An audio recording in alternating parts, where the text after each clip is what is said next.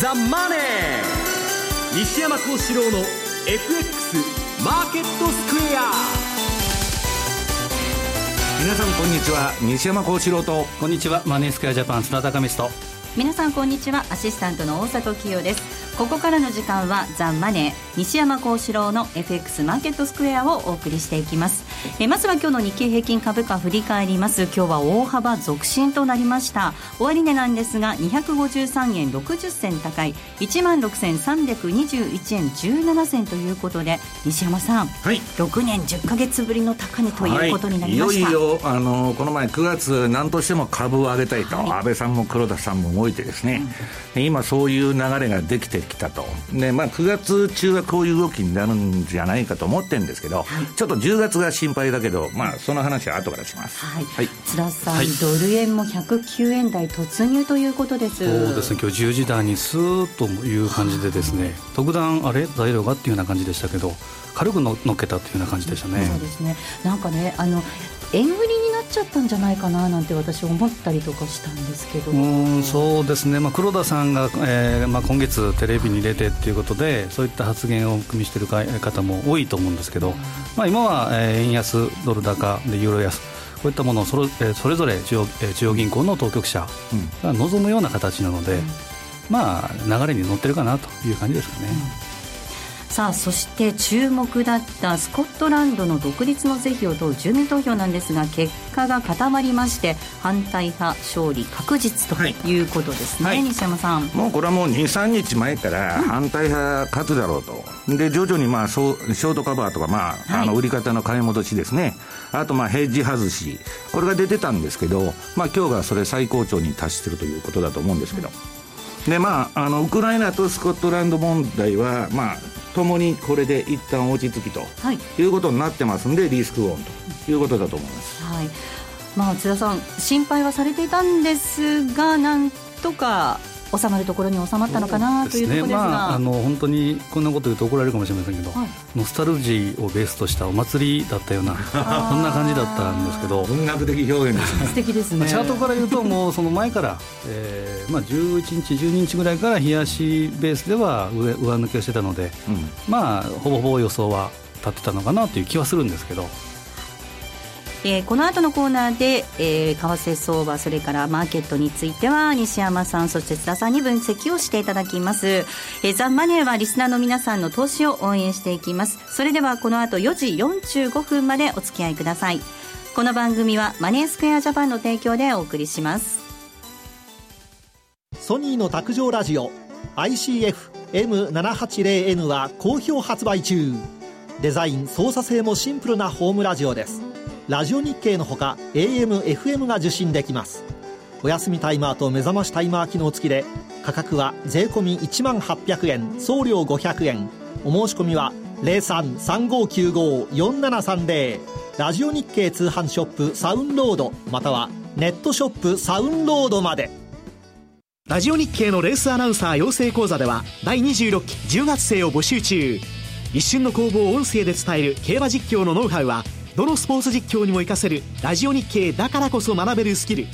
アナウンサー番組キャスターを目指す方。またレースの知識を深めたい。好きな分野で話し方を学びたい方もこの機会にぜひご参加ください。お申し込みお問い合わせはレースアナウンサー講座をインターネットで検索。ホームページからどうぞ。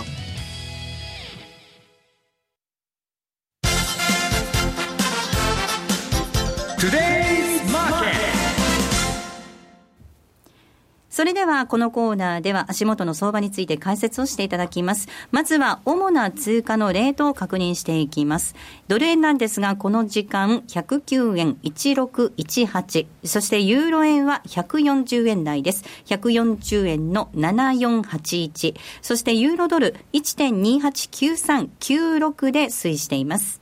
それではマネースケアジャパンチーフアナリストの西田明宏さんにお話を伺っていきます。西田さん、はい、よろしくお願いいたします、はい、よろしくお願いします。さあ、スコットランドの住民投票の結果が明らかになりました。はい、ポンド、まあ、ほっとしたといったところでしょうか？そうですね、まあ、あの少し前からですね、えー、ちょっとこう反対派が盛り返してきたというようなニュースもあって、はい、あのポンドは今週、割とこうはっきりとこう上がってきてたとえいうことだと思うんですよね。うん。だからまあ結果完全にこう結果が出てしまってからは、ちょっと下げあの上げ止まったというか、はい。むしろ、えーさ下がってるような状況ですけどね、まあ、ここの1、2週間の中では、比較的こう、ナイスリカバリーだったんじゃないかなという気がしますね。はい、今後の見通しなんですけれども、スコットランドがとどまってくれるということになって、はい。どう動いていくのか、どうご覧になりますか？そうですね、まあ、この問題はこれで一応決着したということだと思いますんで、えーやはり今後はですね、まあ、景気が比較的いい状況にあると思いますから、はい。えーまあ、中央銀行である、えー BOE がですね、えーまあ、利上げに近づいてるんじゃないかっていうのが少し前、までこう見られていたのでね。でちょっとそこにスコットランドの話が入ったんで、不透明感が非常に高まったわけですけれども、まあ、ここで一つそれが決着しましたんで、えーまた今後のですね経済指標を見ながら、その BOE が、えー利上げにいつ踏み切るのかというようなところがこう中心テーマになってくるんじゃないかと思いますね。うん。まあ、しばらくはスコットランドの問題で利上げどころではなかったんですけれども、それが今後、これを見据えて、今後、利上げを見据えて動いていきそうだということなんですね。そうですね、まあ、あのスコットランド独立の時の、まあ、あの危機管理みたいな話も出てたんですけどね、はい。これはなくなりましたから、えー今度はその、えー前回、前々回と、おその BOE の委員の中で2回こう利上げ、あ2人ですね、はい利上げを主張した方もいらっしゃいましたから、まあ、そうした声がさらに強まっていくのかどうかということだと思いますね。はい。さあ、そしてドル円なんですが、動きが急ピッチです。今日は、早いですね。はい、午前中結構行きましたよね。あのそうですね、10時ぐらいですかね、108円の80銭ぐらいだったところから、まあ、一気に、えー9円台のミドルに近いところまでポはいーンと跳ねた形でしたね、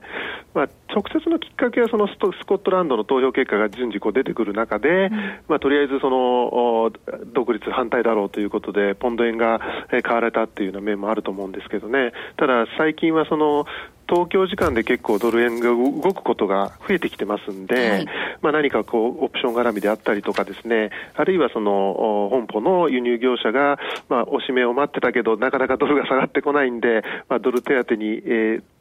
しびれを切らして出てきたとかですね、まあ、そういった話が言われているようですけどね。そして先日の FOMC の結果なんですけれども、はい。ドルの動き、これ、いいとこ取りしたなっていう印象もありますが、どうですか？そうですね、まあ、株なんかはむしろ、えー緩和継続、そんなにすぐに利上げしないよっていうような見方で上がったり、金利もまあそれに近いところですよね、少し,、はい。少しは上がりましたけど、そんなに上がったわけではないので、まあ、あの FOMC だけでその、えーここ元のドル円の動きを説明しようとすると、はい。ちょっと難しいかなというのはありますね。で、えー結局その、まあ、イエレン議長が、えーまあ、労働力の活用度合いっていうのはまだ低いんだということを繰り返しましたし、ええ。それから一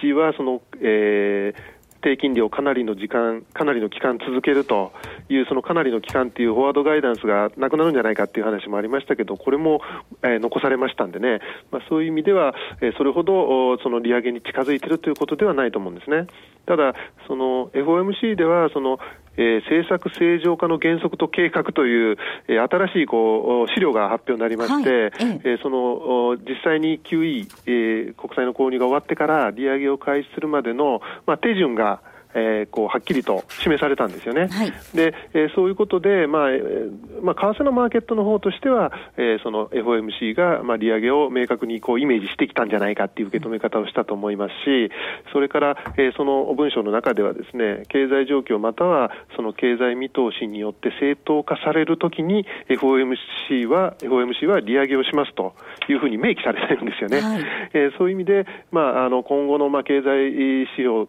等々のお状況次第だとは思いますけれども、やはりこう視野に入ってきて、利上げが視野に入ってきているという受け止め方だったんだろうと思いますね。さあ、そして来週の予定なんですが、はい。どのあたり注目になってきそうでしょうか？そうですね、まああのえー FOMC のお政策が経済指標次第ということなんで、まあ、アメリカの住宅関連の指標であったりとか、はい。耐久財の、えーデータなんかも出てきますから、まあ、ええそのあたりもちょっと見るんだろうとは思うんですが、はい。えーまあ、私どものところではですね、えートルコ中銀のお政策会合というのもちょっと注目してるんですね。はい、25日に予定されているということですね。そうですね。はい、えー、っとですね、トルコ中銀は今年の1月にですね、政策金利4.5%、10%まで引き上げたんですね。はい、まあ、あの、少しこう、リラが売られてた状況があったので、通貨防衛的な意味合いもあったんですけれども、うん、まあ、その後、5、6、7と3か月連続で、えー、まあ、利下げを行って、今、政策金利8.25という状況なんですよね。はい、で、片やその景気が少しその利上げの影響もあって、ちょっと弱くなってきてる。で、一方で、えー、その物価が、インフレ率がまだ9%を超えているという状況で高いですんで、えーはい、まあ、中央銀行としてはなかなかこう、利下げできないんですけれども、まあ、政治的にですね、利下げをしろという圧力がかかってきたりしてますんで、まあ、ここがどういうふうにうまく対応できるかっていうことだと思うんですね。はい、で、まあ、おそらくは、その、えー、来週の会合では、まあ、据え置きだろうというふうに思っているんですけれども、えー、ひょっとしたらサプライズで利下げというのも、まあ、可能性はゼロではないかなという状況だと思いますね。はい。M2J ではトルコリラ、新しく取り扱いを始めるということで、この金利の高さっていうのは、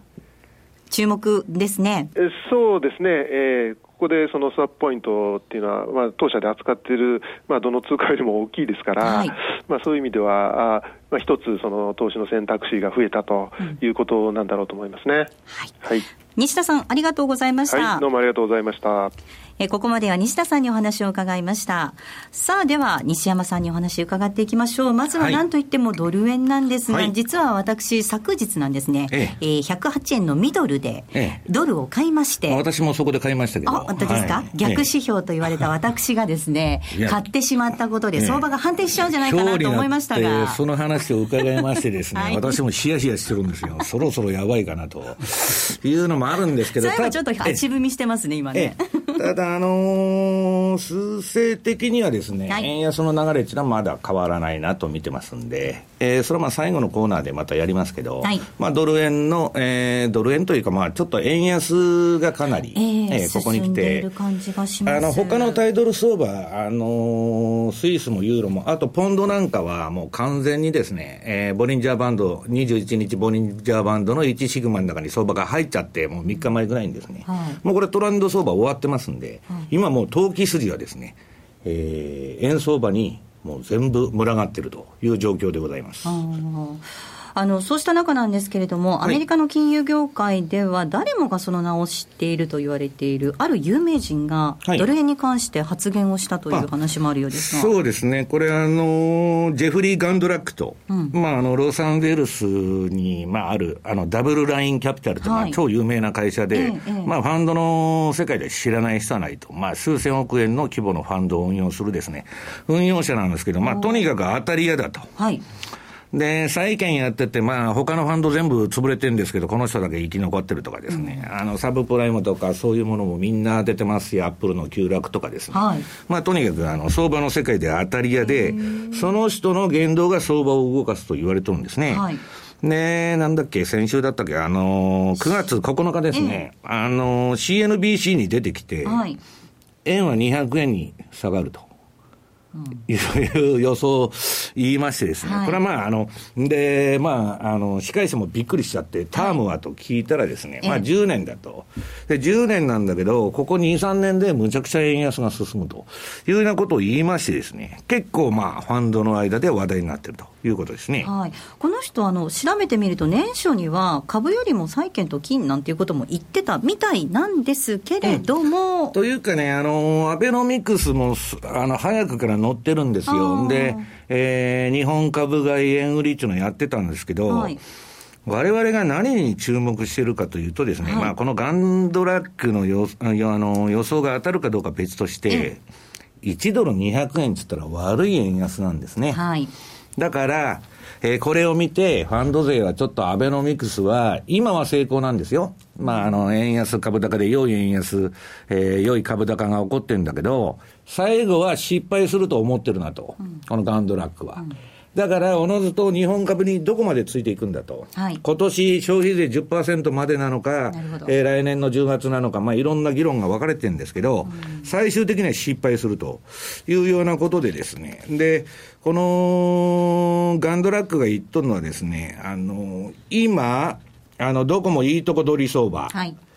アメリカの株も日本の株も上がってるんですけど、えー、グレートローテーションはですね、起きないと言ってるんですね、この人は。債券から株へっていうのは。はい、で、なぜグレートローテーションが起きないのかと、それはもう幻想に過ぎないって言ってるんですけど、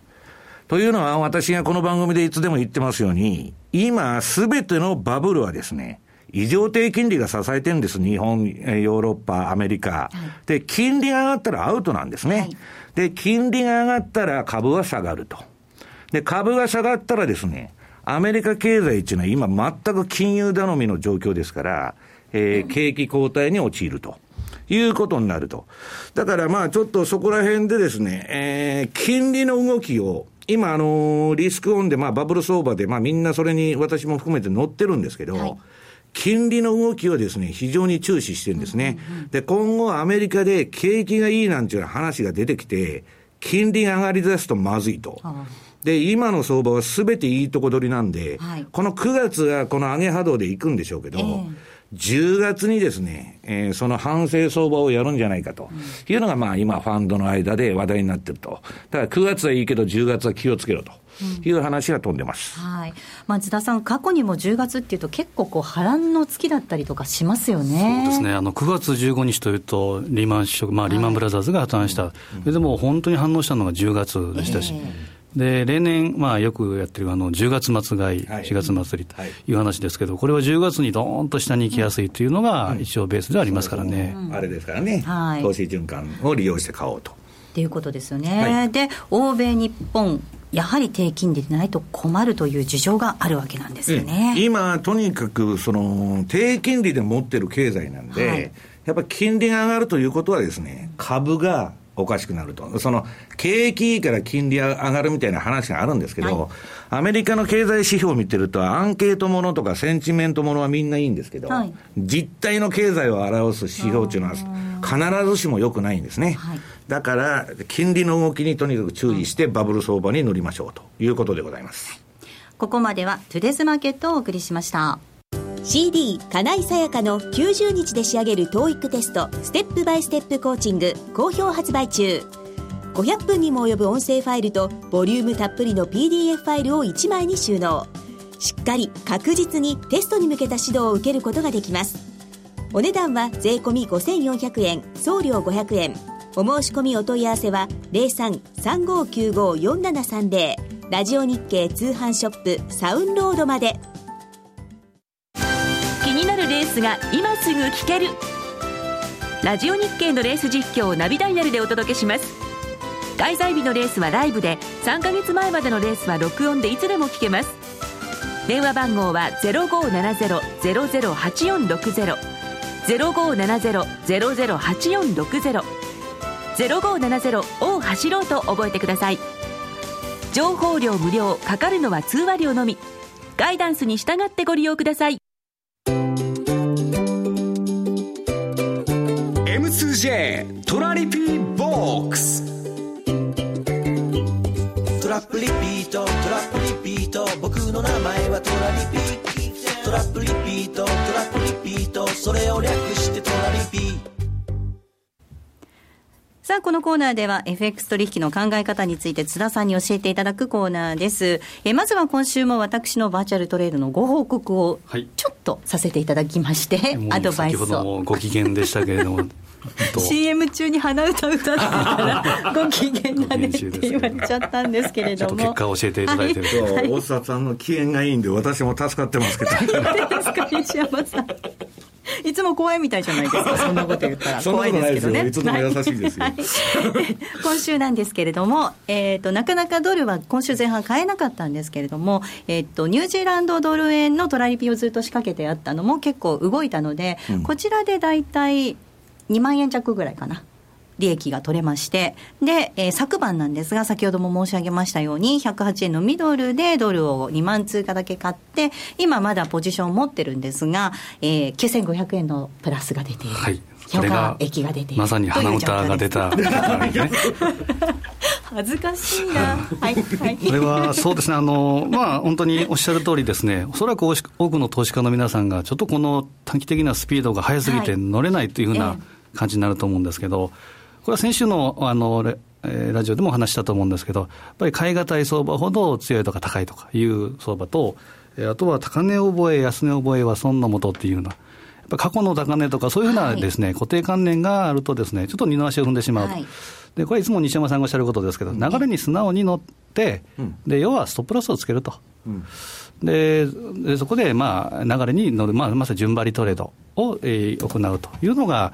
えー、一番ということではあるんですけど、はい、心理的にはなかなかですね、やっぱり逆張り思考というか、うん、安くなったら買おうということで、バスに乗り乗り遅れてしまったという方が多いかもしれませんね。途中下車した人も多いんですよね、あそうですね。上がる過程で全部降りちゃってどうしようという話が結構多いですね。ねそれから上がる前にですね、一旦損切りしてっていう方も結構いらっしゃったと思うんですね。うん、で、はい、はい。途中下車してもまた乗ればいいんですね。そうです。その辺はまあ後でちょっと言おうかと思ってるんですけど。ちなみに今回私その108円のミドルで買ってストップを107円にしたんですけれども。いいんじゃないですか？いいですかね、ええ、これぐらいでいいですかね？はいただ、え？いやいいと思いますよ。はい、ということで、ちょっとストップ入れておけば、やっぱり安心なので、あの心配しないでこう、相場についていけるなっていうのは、本当におっしゃる通りだなと思いました、今回。はい、さあそしてやっぱりそのニュージーランドドル円を持っていると、持っているだけで、スワップ金利がつくので、ここでも毎日、日々、少しずつこう利益が積み上がっていくっていうのは大きかったなと思ったんですけどそうですね、あのスワップっていうのは、非常にこれは、まあえー、安値で買うところで、キャピタルゲインと、あとインカムのゲインっていうのがあるので、うん。はい。えーまあ、こういった意味でちょっと宣伝になっちゃうんですけど、はい、明日からあのトルコリラ、トルコリラ円を、えー、当社でもスタートすると、はい、注文スタートですから、正式には来週からトレードスタートですけど、うん、これもやはりスワップを狙う、インカムゲインを狙うということで、えー、非常に面白いなという通貨の一つではありますね、はい。えーと、トルコリラというと、今、どれぐらいの水準というか、どういう動きになっているんでしょうか？うね、48円前後でえーまあ、過去にはですね100円以上つけた、えー、ことがあった、まあ、2000年、2000年前半ですけど、うん、それからもう、あそこはもう年中インフレに悩まされてた国ですから、えー、でハイパーインフレで6000%とかいうのがあったのと、あとは2005年に、えー、これ、出飲みを行った100万分の1ですか。いうこともやっぱり考慮に入れなければいけないんですけど、過去最安値、2011年に40、えー、40円つけて、ほぼですね、安値圏内にあると。いうところですから。うん。まあ、今は、えー、下値を狙う、えー、トラップトレード、これはもうインカムゲイン、うん、キャピタル、えー、スワップを狙うやつと、あとはその、えー、今、えー、動きがあるところにトラリピを狙うというところで、よく T 字型フォーメーションっていうレポートで書くんですけど、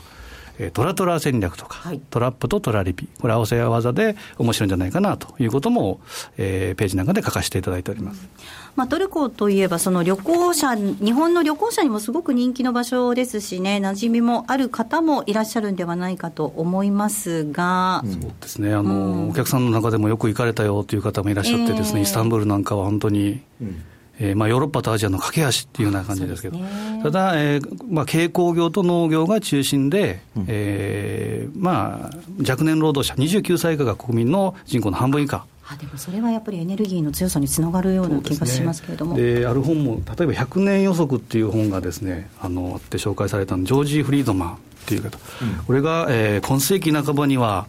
そのアメリカに対峙する国と一つとして、ポーランド、うん、トルコ、って日本も入ってるんですけど。なるほど。どうしたんですか？日本入ってるって言った瞬間になんか笑っちゃいましたね。そうですね。まあトルコはあのやっぱり経済成長っていうことで見込まれるって方結構多いんですけど、まあ、えー、そういった国であるという認識も必要ですね。はい。ということで、来週から実際にトレードが可能になるということですね。はい、明日からは、えー、チャート等々も見ることもできますし、うん、えー、注文も、えー、受け付けてますので、ぜひとも皆さんもトルコリラ検討していただければと思います、ここまでは M2J トラリピボックスをお送りしましたマネースクエアジャパンは FX は投機ではなく資産運用であると考え特許取得済みのオリジナル発注機能や独自のリスク管理ツールの開発により今までとは違った取引スタイルを個人投資家の皆さんに提案しています。オリジナル発注機能の代表例をご紹介しましょう。トラップリピートイフダン、通称トラリピです。これは普段忙しくて、為替レートや情報などを頻繁にチェックできないような方々にも、しっかりと投資できる手法を作りたい。そんなコンセプトで開発しました。具体的には、もしもこのレートで買えたらいくらで売るといった注文、つまり普段を、たった1回設定するだけで複数発注できる。つまりトラップができ、さらに成立後、自動的に注文を繰り返すリピート機能まで備えたマネースクエアジャパン独自の発注機能です。一度設定すれば手間なく24時間収益チャンスが狙います。また、トレード画面に貼り付いて相場の動きにやきもきすることもないので、感情に左右されない取引が可能です。リアルの取引に入る前にトラリピを試してみたい。そんな方には実際のトレード画面、実際の為替レートで取引できるのが FX のバーチャル取引、トラリピ FX バーチャルをご用意しています。ご登録ご利用は無料です。詳しくはマネースクエアジャパンのホームページをご覧ください。マネースクエアジャパンが提供する外国為替証拠金取引は、外国為替相場の変動や各国市場金利の変動により損失を被ることがあるほか、その損失は投資金額を上回る恐れがあります。また、トラップリピート違反団は取引の利益を保証するものではありません。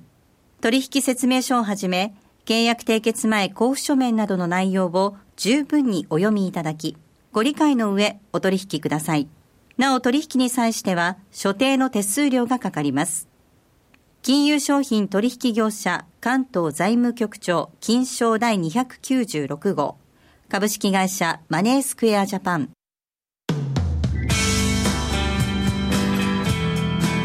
西山幸四郎の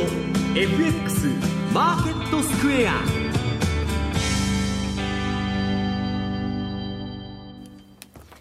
さあ、このコーナーではマーケットの見方について西山さんにいろいろな角度で教えていただくコーナーです。えー、本日のテーマなんですが、日米欧の通貨協定の可能性ということです。はい、はい。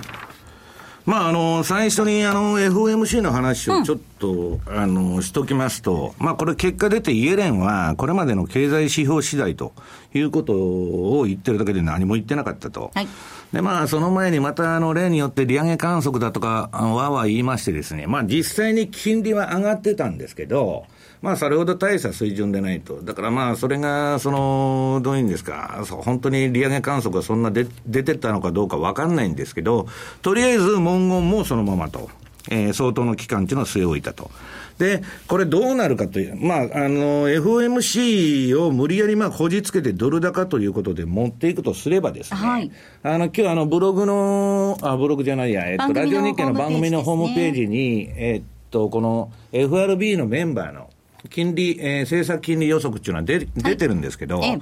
これがあの、まあ、まだだいぶ先の話なんですけど、2017年に、まあ、あの、17人中11人がですね、まあ、あの、政策金利3、4%になるだろうと。私はならないと思うんですけど、まあ、将来のこと、そんな先のこと分かりませんので、はい、で、これに反応してですね、やや2年債とか、5年債がちょっと、えー、金利が上がってきてると。まあ、それを、がドルをフォローする材料にはなってると。で、今後どうなるんだというとですね、えー、おそらく文言は12月に変更されます。はい。で、その半年後に、まあ半年後以降、まあだから12月に変更して6月以降利上げというスケジュールになると思います。で、それはなんでかっつったら、えー、っと、これ変更しないとですね、あの、イエレンさんが前口滑らして、9位、9位終わって6ヶ月で利上げとか言って、言いましたんで、えーえーはい、そうすると、えー、10月に9位終わると、えー、かなり先の利上げになっちゃうんで、はい、12月でそれを修正してくるだろうと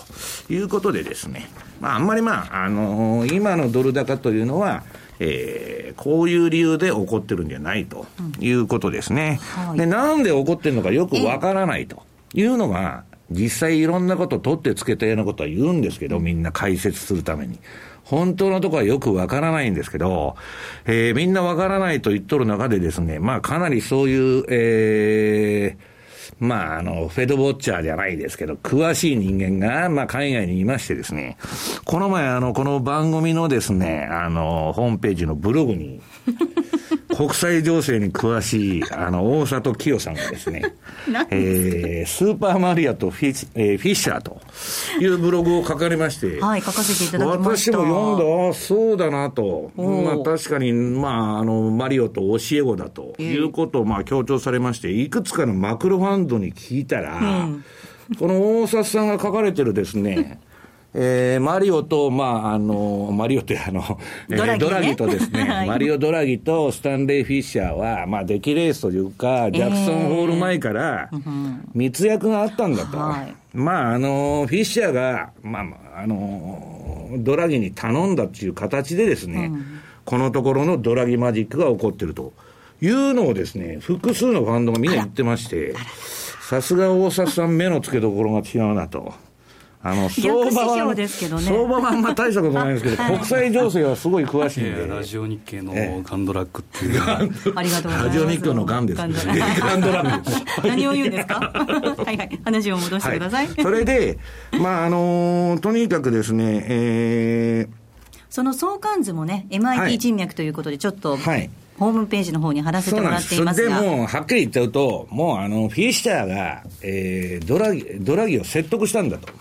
要するに、この MIT ファミリー、まあ、あの、バーナンキ、えー、ドラギ、えー、フィッシャー、で、サマーズと。で、サマーズが長期停滞論言ってまして、えー、フィッシャーも全く同じこと言ってまして、まあ、景気に対して悲観的なんですけど、えー、それ、そういうですね、長期停滞論に、ドラギも傾いてると。いうことなんですね。要は FRB はドラドリ、えー、ドル高を望んでいて、ECB はユーロ安を望んでいて、日銀は円安を望んでいるという利害が一致している、中央銀行の今が利害が今、ちょうど、まあ、珍しいことなんですけど、一致してるんですね。アメリカドル高なんか望んでるのかという声もあるんですけど、はいええ今、その、アメリカのですね、イエレンさんに反対しとる高派っていうのは、インフレ、インフレってうるさいんですよ。はい、で、通貨高っていうのは、今、あの、日本円安になってえらい物価高で苦しんでるのと一緒でですね、通貨高っていうのはインフレの安全弁ですんで、えー、まあ、あの、穏やかなドル高であればですよ、えー、イエレンさんにとってはすごい都合がいいと。なるほど。で、ドル高になれば当然海外から米国への資本流入が、まあ、あの、ドル高期待で強まって、米国債買われる、株買われると。これはまあ悪くないんですね。で、えー、彼らはもう出口出てこうとしてるわけですから、で、それの援護射撃を、えー、ECB と日銀がやるわけですから。えー、それがですね、まあ、珍しくそういうふうなことで、利害が一致しているということなんですね。はい。津田さん、はい、これ、為替の動き、このところの急ピッチの為替の動きは、各国の中央銀行が演出していたという。そうです、おっしゃる通り、本当珍しい、まあ、利害が一致するっていうのはですね、普通は5円も6円も動いたら、通貨牽制が飛んできますよ、そうですね、まあ、例えばあの日商の回答なんかは、今の、えー、レベルっていうのは円安すぎるとかいうふうな発言したり、まあ、黒田さんにとっては今、行き過ぎた円安ではないという言い方したり、はいね、まあ、立場によって変わってくると思うんですけど、えー、今のそのドル円相場の背景、おっしゃった通りですね、一部にはそのドラギ配当であったり、黒田ボーナスとか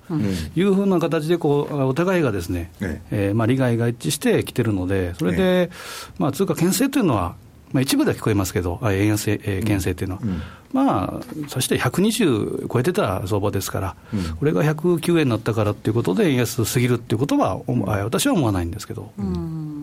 まあ、確かに、でもね、あの ECB なんかのそのこの間の追加の緩和なんですけれども、うん、ドイツは結構反対してたはずですよね。もう今でも反対です、ずっと反対で、うん、あのカバードボンドとか ABS、資産担保証券の買い入れもすごい反対なんですね、はい、事実上の9位ですから、ええ、ただ、なんで、まあ、あの反対したんですけど、多数決でやられてしまいましたんで、え、でまあ、額が小さいんで、資産担保証券っていうのは、あのえーと、額5000億ユーロで、5000億ユーロくらいで、もうそれは国債買う9位に比べべたら、まあ、ビビたるもんなんで黙ってんですけど、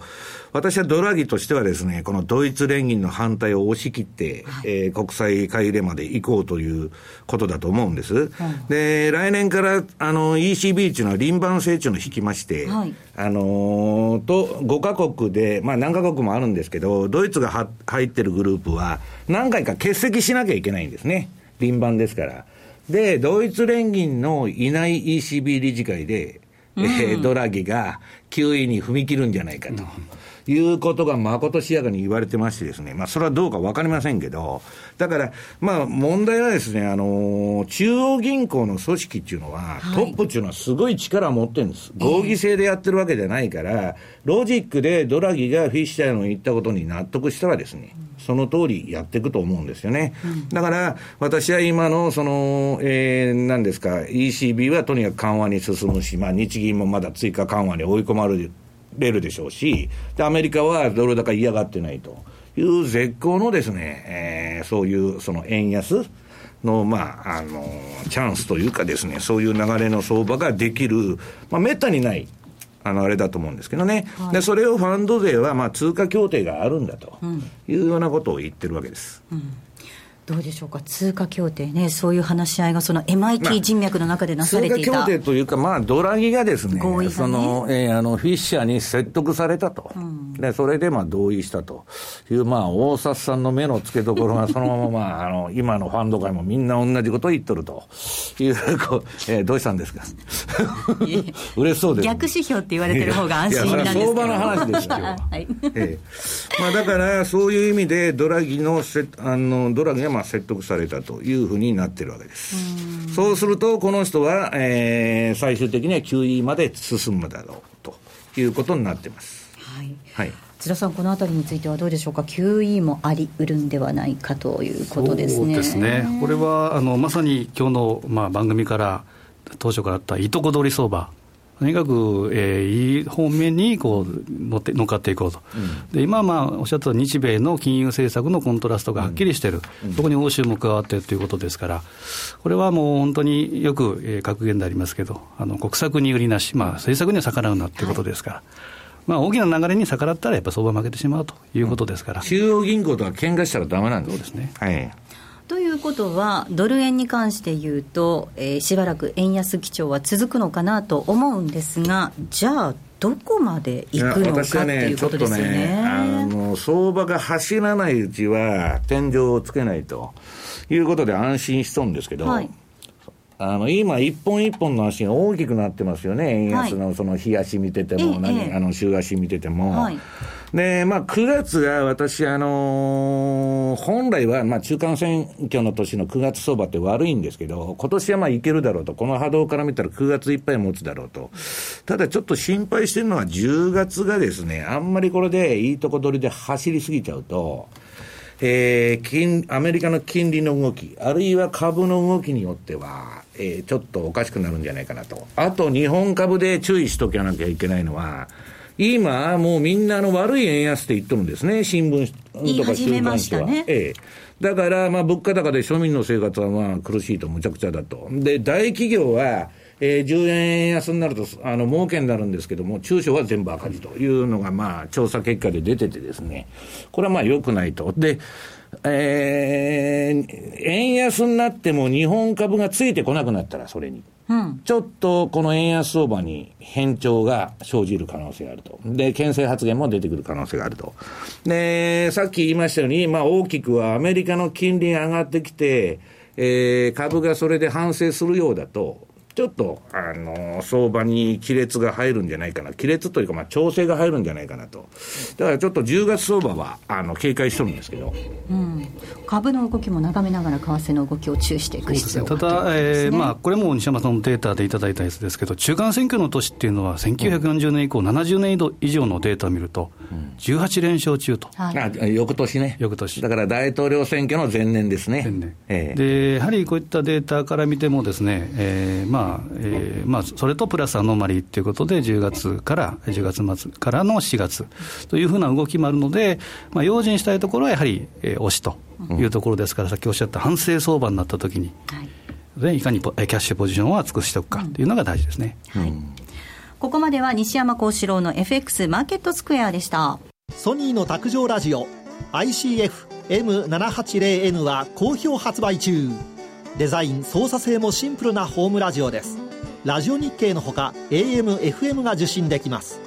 お休みタイマーと目覚ましタイマー機能付きで価格は税込1万800円送料500円。お申し込みは0335954730ラジオ日経通販ショップサウンロードまたはネットショップサウンロードまで。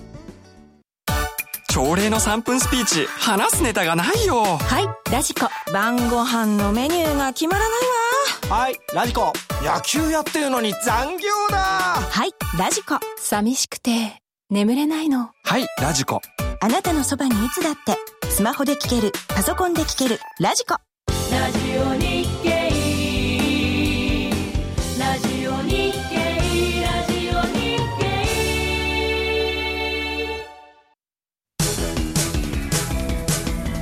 M2JFX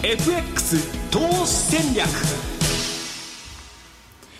さあ、このコーナーでは来週に向けて M2J の FX 投資戦略を伺っていきます。では津田さん、お願いいたします。はい、えー、っとですね、やはり来週見ていきたいのは、来週のその経済指標等々を見てみるとですね、あまりこう大きな変動要因というのはちょっと難しいかなというところで、はい、えー、さっき西田からあった通りですね、はい、トルコ中銀。はいで、えーまあ、トルコリラが下からスタートするとい。うことで、はい、やはりトルコリラ円を注目したいなとい。うふうに思ってます、はい、トルコリラ祭りでございます、はい、そうですね、はい。まあ、今、まああのー、円相場全般的に円安になってますんで、うん、まあ、なかなか面白いんじゃないかなという気がします、はい。まあ、ちょっと先ほども水準感もお話はい。ただいたんですが、はい、津田あ、はい、西山さん、はい、あどうもええ。津田さん、はい、どうぞどうぞ、はい、トルコリラについてお願いします。ラジオクラブみたいなあれですね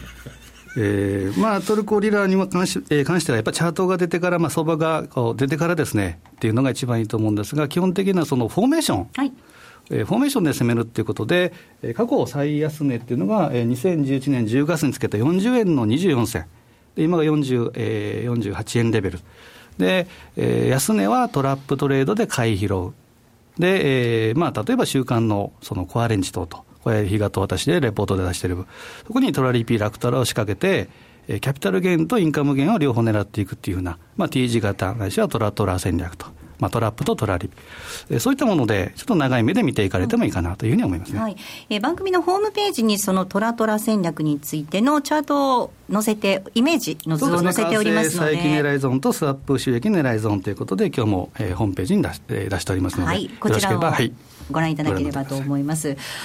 あの津田さん、トルコというと、その政治的なリスクとかっていうのは、どうなんでしょうかね、ちょっと心配かなという面もそうですね、あのまあ、あのそこは政教分離で、まあ、イスラム国にしたら、えー、政教分離で、